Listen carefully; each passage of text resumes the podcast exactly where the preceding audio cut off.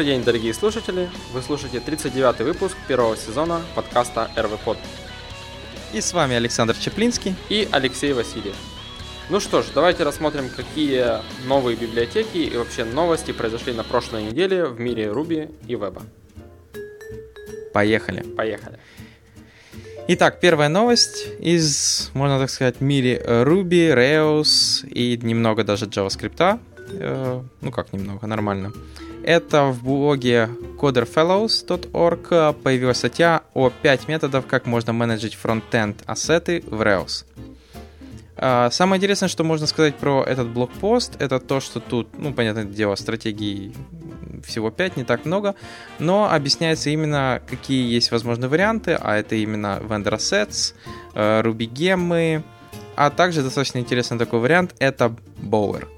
А, в прошлый раз мы вроде бы вспоминали про Bower, как его можно Rails. И вот, недалеко думая, парни сделали гем, который называется Bower Rails, который позволяет вам э, менеджить ваши ассеты через Bower. То есть, например, обновлять jQuery или прочие вещи, если вы, например, ну, хорошо, jQuery в рельсе почти у всех есть, какой-нибудь backbone, э, underscore и тому подобное, чтобы не искать а, гем под это можно менеджить через Bower. И потом их просто подтягивать, а Rails про компа уже будет просто их использовать.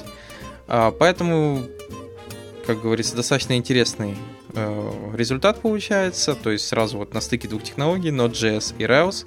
И получается, они тут друг другу просто помогают. Они, как у нас там любят, троллят и начинают драться. А, поэтому для тех, кого интересует или, например, очень активно сейчас на сегодняшний момент э, Rails из сервер-сайда остается только API, и все в основном переходит на фронтенд, JS, все больше JS. Вот, можно так сказать, тоже такой небольшой переходный путь э, с использованием Bower, Bower на Node.js. Ну, ну, собственно, да, Bower сейчас ну, начинают довольно активно использовать для именно менеджера э, таких фронтенд э, всяких фреймворков и там, темплейтов и так далее. Э, поэтому, в принципе, почему бы и нет? Почему бы в Rails тоже не использовать Bower для ассетов и, и прочих штук, которые нужны для фронтенда? Вот. Единственное, что... Ну, логично. Да, ну, единственное, что пока он не сильно популярен, ну, как мне кажется, просто я еще не так много народу встречал, которые пользуются Бовером, и, и сам лично пока не пользуюсь. Вот, но уже, скажем так, довольно часто звучат такие подобные новости у нас в подкасте, и вообще часто натыкаешься, поэтому э, думаю, все-таки это наберет популярности, и мы начнем использовать что-то типа этого. Окей. Я думаю, как раз проблема в том, что ты редко встречаешь таких людей. Но не есть. Ну, хорошо. А, Ладно, давай дальше. Э, едем дальше. И, значит, первая новость у меня на сегодня. Э, это такой небольшой ресурсик, точнее, одна страничка, называется JS Books на сайте revolunet.com. Э, собственно, здесь собраны как бы, скажем так, open source, да, бесплатные книги, которые можно в сети раздобыть бесплатно. Ну, не open source, бесплатные. Да, не open source, простите, бесплатные книги, которые можно э, бесплатно скачать с тех или иных ресурсов по JavaScript, э, CoffeeScript, ну, в основном как бы JS, да. Э, они разделены на три категории, как бы beginner, intermediate, advanced для того, чтобы каждый там для себя решил, с чего ему начать и что почитать и не теряться там. Бывает такое, думаешь, надо почитать какую-нибудь интересную книжку по JS. Берешь, скачиваешь, вроде как бы заголовок интересный, а потом читаешь там как бы основном одни основы. Ну круто, повторил, а толку как бы нового-то ничего. А вот, поэтому решайте для себя, кто вы, beginner, intermediate или advanced, и вперед. Все это ну да, можно тут... загрузить бесплатно. Главное, чтобы было время все это прочитать. Да, поскольку здесь TypeScript, CoffeeScript, Node.js, браузер, apps и так далее, много интересного, и не только тупо о JS. Вот. Да, ну я же говорю, там даже про MongoDB я увидел книжку, когда Advanced нажал.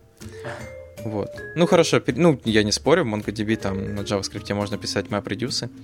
Ладно, ну перейдем дальше к следующим новостям. Для тех, кого интересует JS, конечно, посмотрите, может даже какие-то книжки будут интересные. А мы перейдем дальше к Ruby, и на этот раз блокпост достаточно маленький от Кевина Руквуда, а, который рассказывает, как создавать maintainable, я, наверное, не буду переводить слово, и scalable systems, тоже не буду переводить. Понятное дело, с использованием Rails engine. Эм, Rails Engine достаточно было еще в начале вроде этого года такой тренд жесткий, э, который хотели очень сильно везде использовать, потому что э, все понимали, что монополитное Rails приложение чем дальше, тем хуже, все тяжелее поддерживать.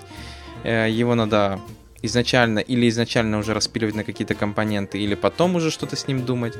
И поэтому придумали вот такую вещь, которую назвали Rails Engine. Это, можно так мягко говоря, несколько Rails аппликух в одной, маунтятся по определенным URL и могут спокойно все работать. Тесты отдельно, роуты отдельно, миграция отдельно, ну, все вообще может быть отдельно у каждого. Они только между собой как-то вот роутингом связаны но при этом может, могут между собой что-то шарить. А, вот, поэтому данный блокпост тут сверхтехнической информации нет, в основном а, парень расписывает, как они использовали это у себя, а в данном случае, как они добавили в свой а, основной сайт, который занимается курсами и всем остальным, блог engine, то есть, получается, им надо было добавить блок, это была отдельная вещь, и, получается, вот они добавили блок engine, и все это как бы в одном приложении, но в двух разных Rails engine.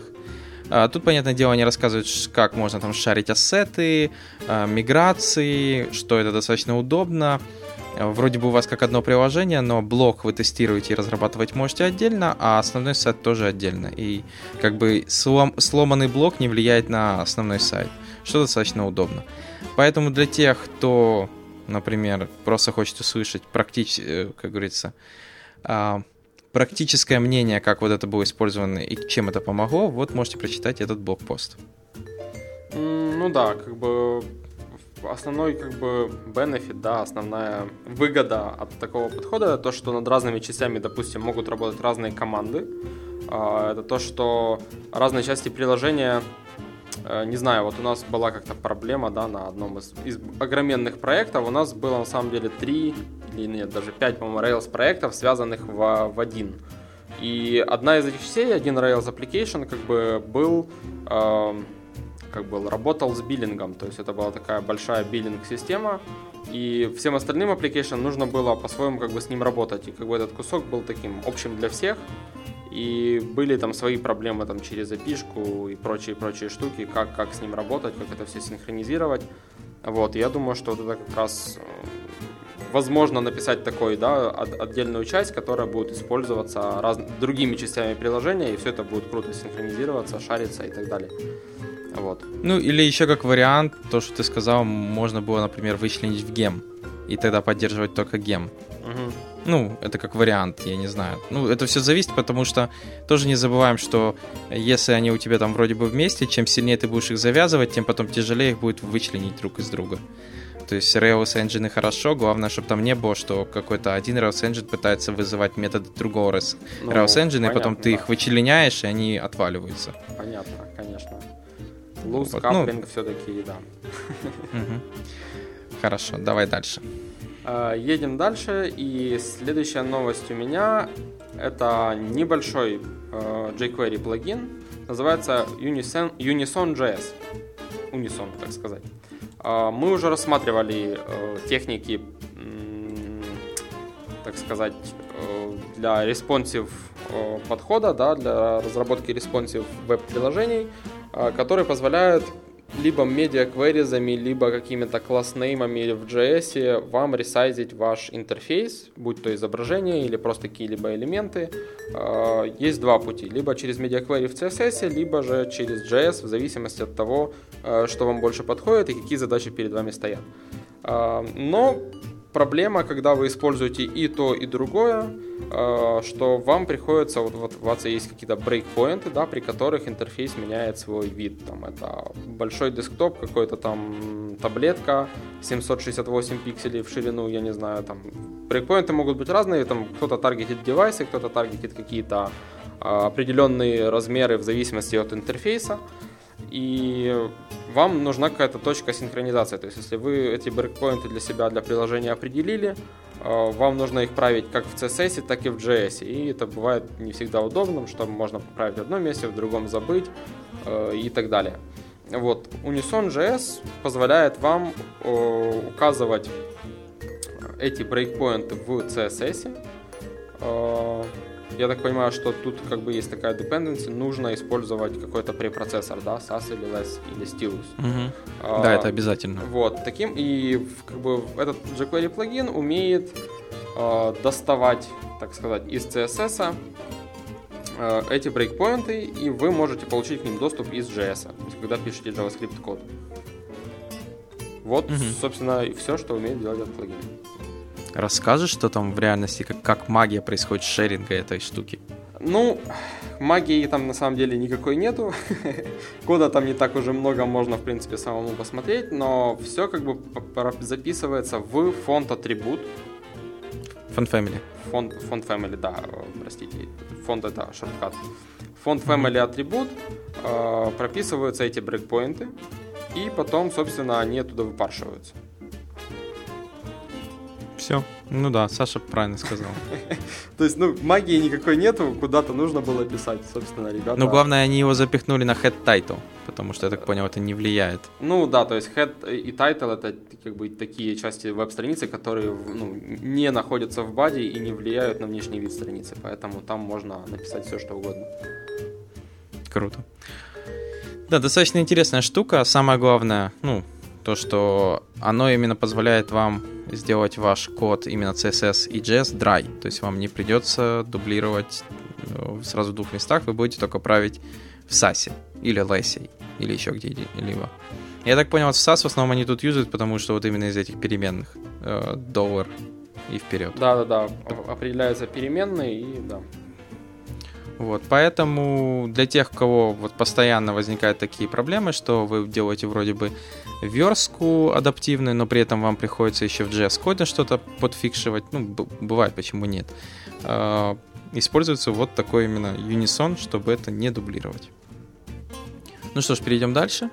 А, следующая новость. В блоге Александра Швеца появилась статья о том, как использовать Tor как замену рейк тасок. Ну, то есть, как писать на Торе свои таски. А, как мы знаем, Tor это у нас библиотека для создания какого-нибудь своего command line интерфейса. И в данном случае в этой статье, ну, тут в основном больше кода, чем текста, поэтому я думаю лучше глянуть, а, расписывается как раз, как можно создавать свои задачи, как их можно использовать. Ну, достаточно все просто. Для тех, кого интересует альтернатива по сравнению с рейком, ну, то есть, потому что не рейком един, э, рейк-тасками едиными, а, вот можете посмотреть, достаточно все просто и ясно расписано. Да, на самом деле, правда, можно было сделать просто один большой гист и как бы, собственно, и обойтись без блокпоста. Кода Не, ну... больше, чем текста, я согласен. Ну, все равно нормально. Не, ну да, то есть наглядный пример, он как бы самый, самый крутой. Больше, лучше больше кода, чем какой-нибудь воды и тупого текста. Хорошо. Так, давай, наверное, дальше.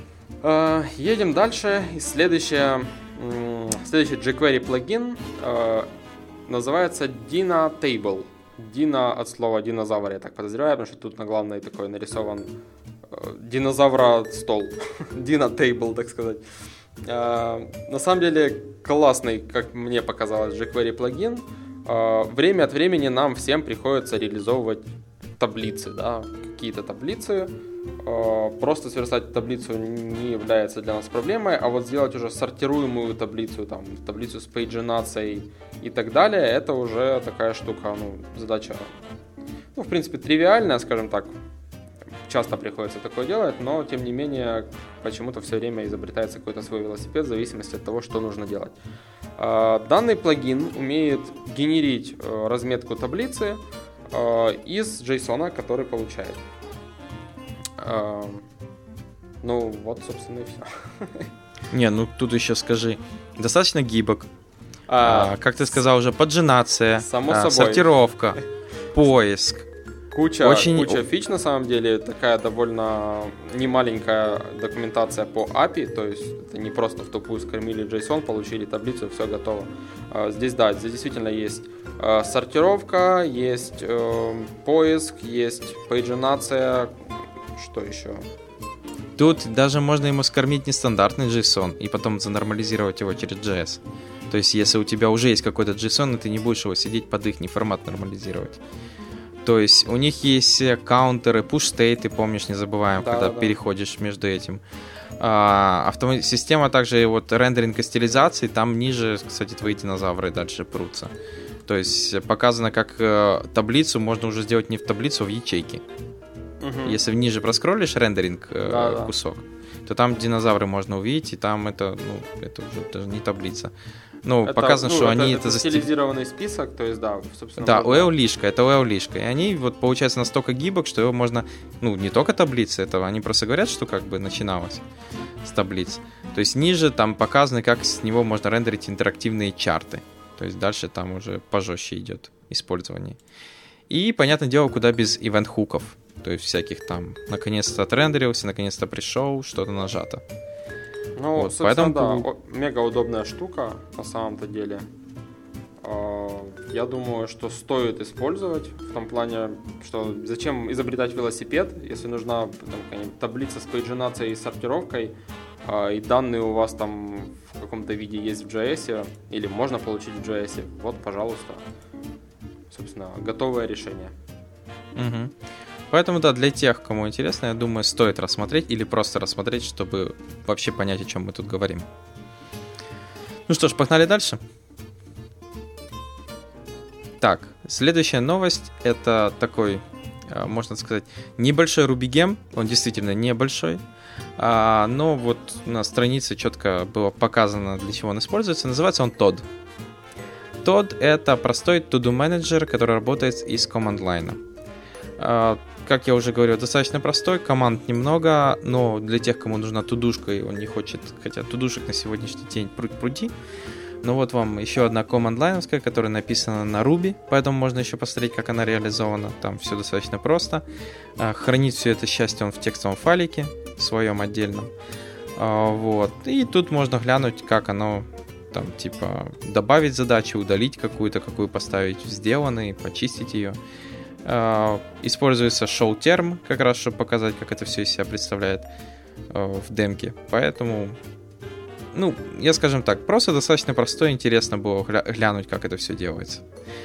Э, я бы сказал, для тех, кто advanced, я думаю, не оценят, а для тех, кто новички, достаточно просто глянуть, как оно там вообще сделано внутри. Нет, ну почему? Там все... Для тех разработчиков, которые любят список покупок как бы фигачить в консоли, в принципе, я думаю, очень полезная туловина.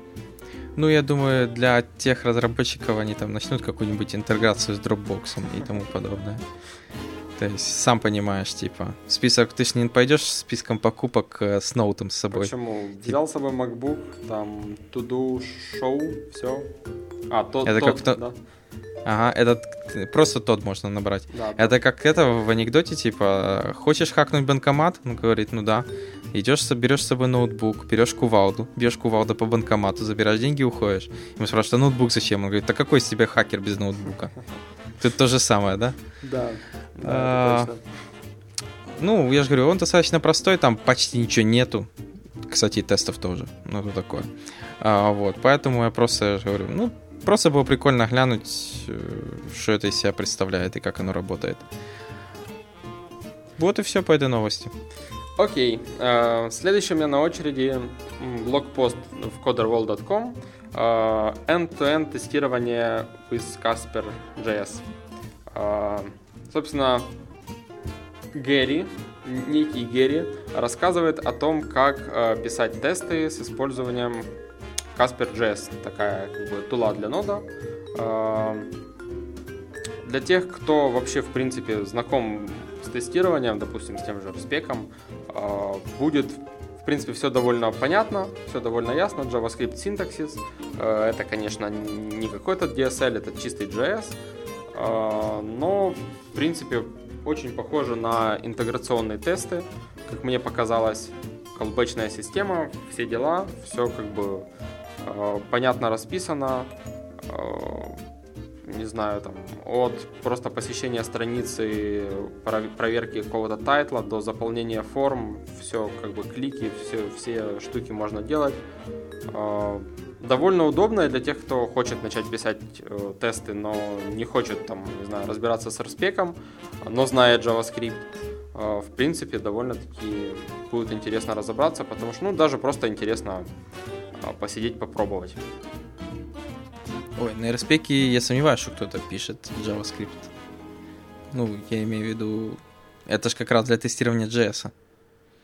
То есть AirSpec это для Ruby. Ну, да, понятно, но я имею в виду, что при помощи JS можно просто писать интеграционные тесты, ну, в смысле, на этом же Каспере просто писать интеграционные тесты и... А, ты про это, да, Да, выполнять какие-то а, манипуляции на странице и проверять результат. То есть, в принципе, ну, делать все это, то же самое. Это я сомневаюсь, что ты заставишь рубиста на этом писать. Не, понятно, что рубист будет писать на распеке, да, но тем не менее, как бы...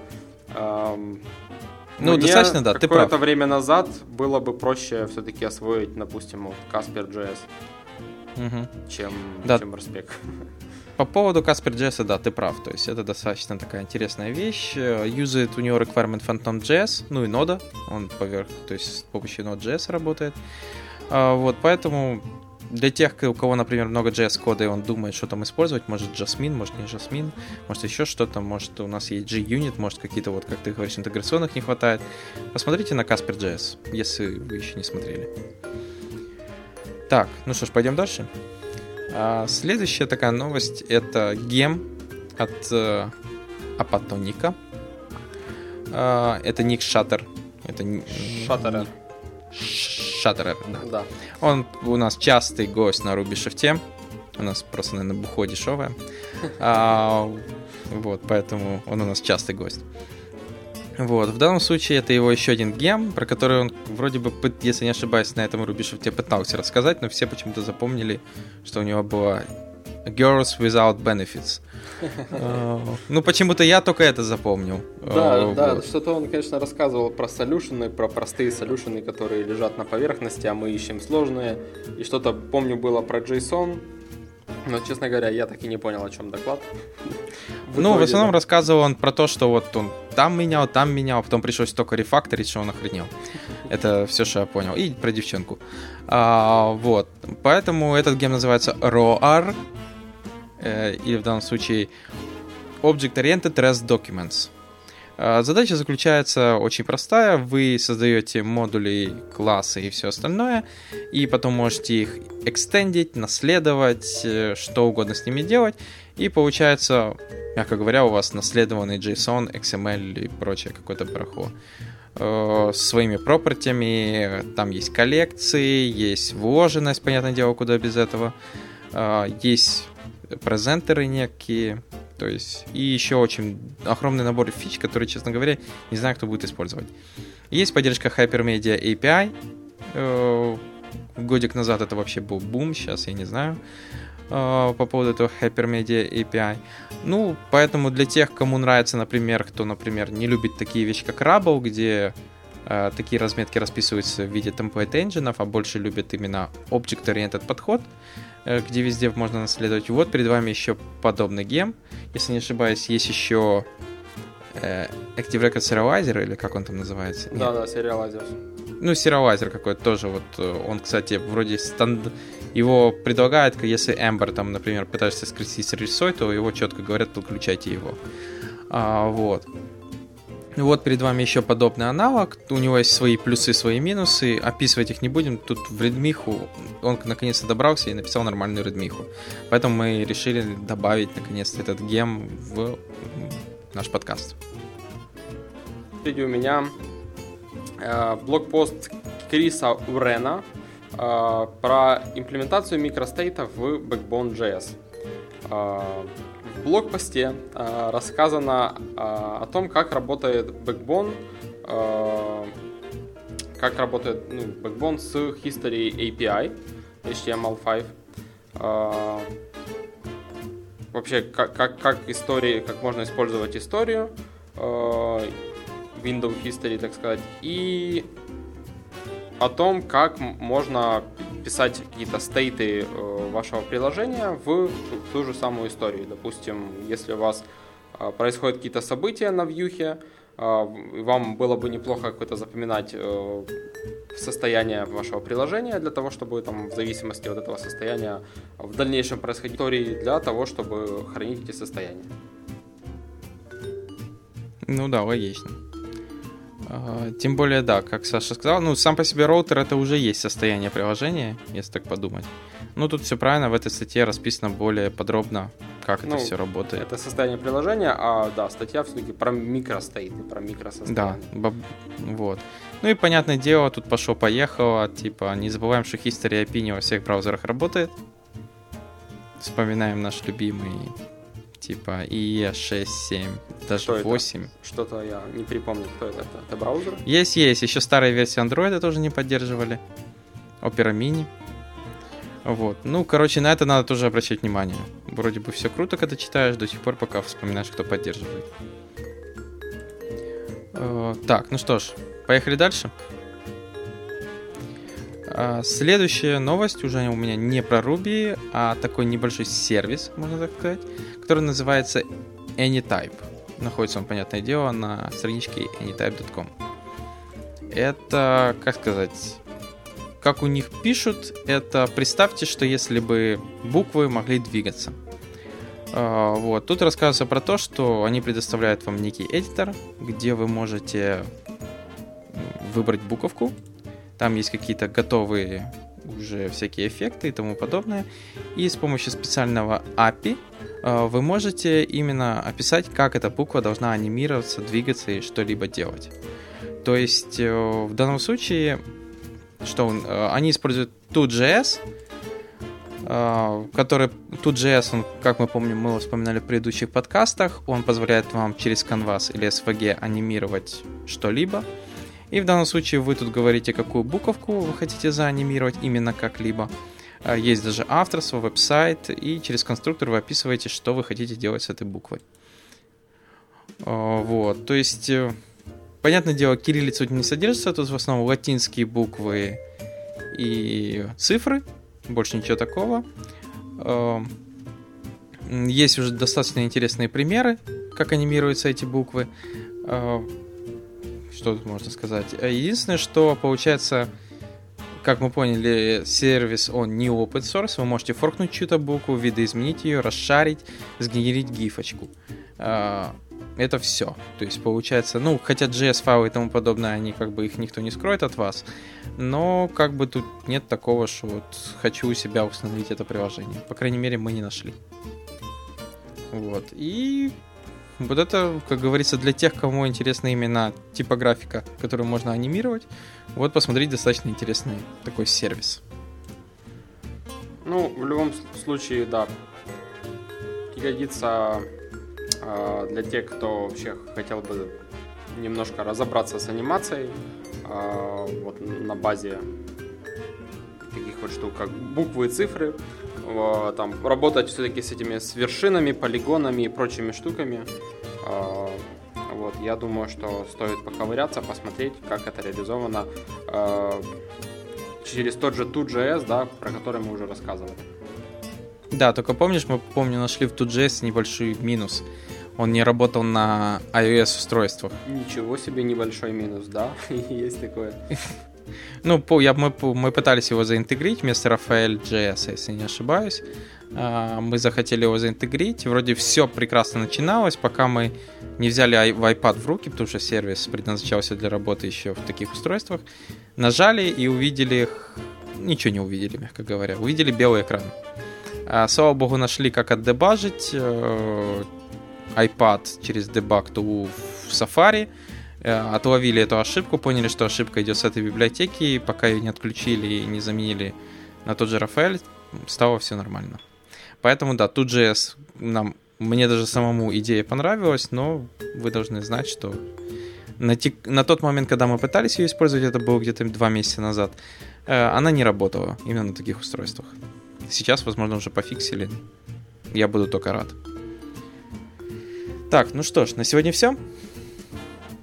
По новостям, я думаю. Э, да, на этом все. Все. Спасибо, что слушаете нас, подписывайтесь на нас. Эм, увидимся и услышим, услышите нас на следующей неделе. Пока. Пока.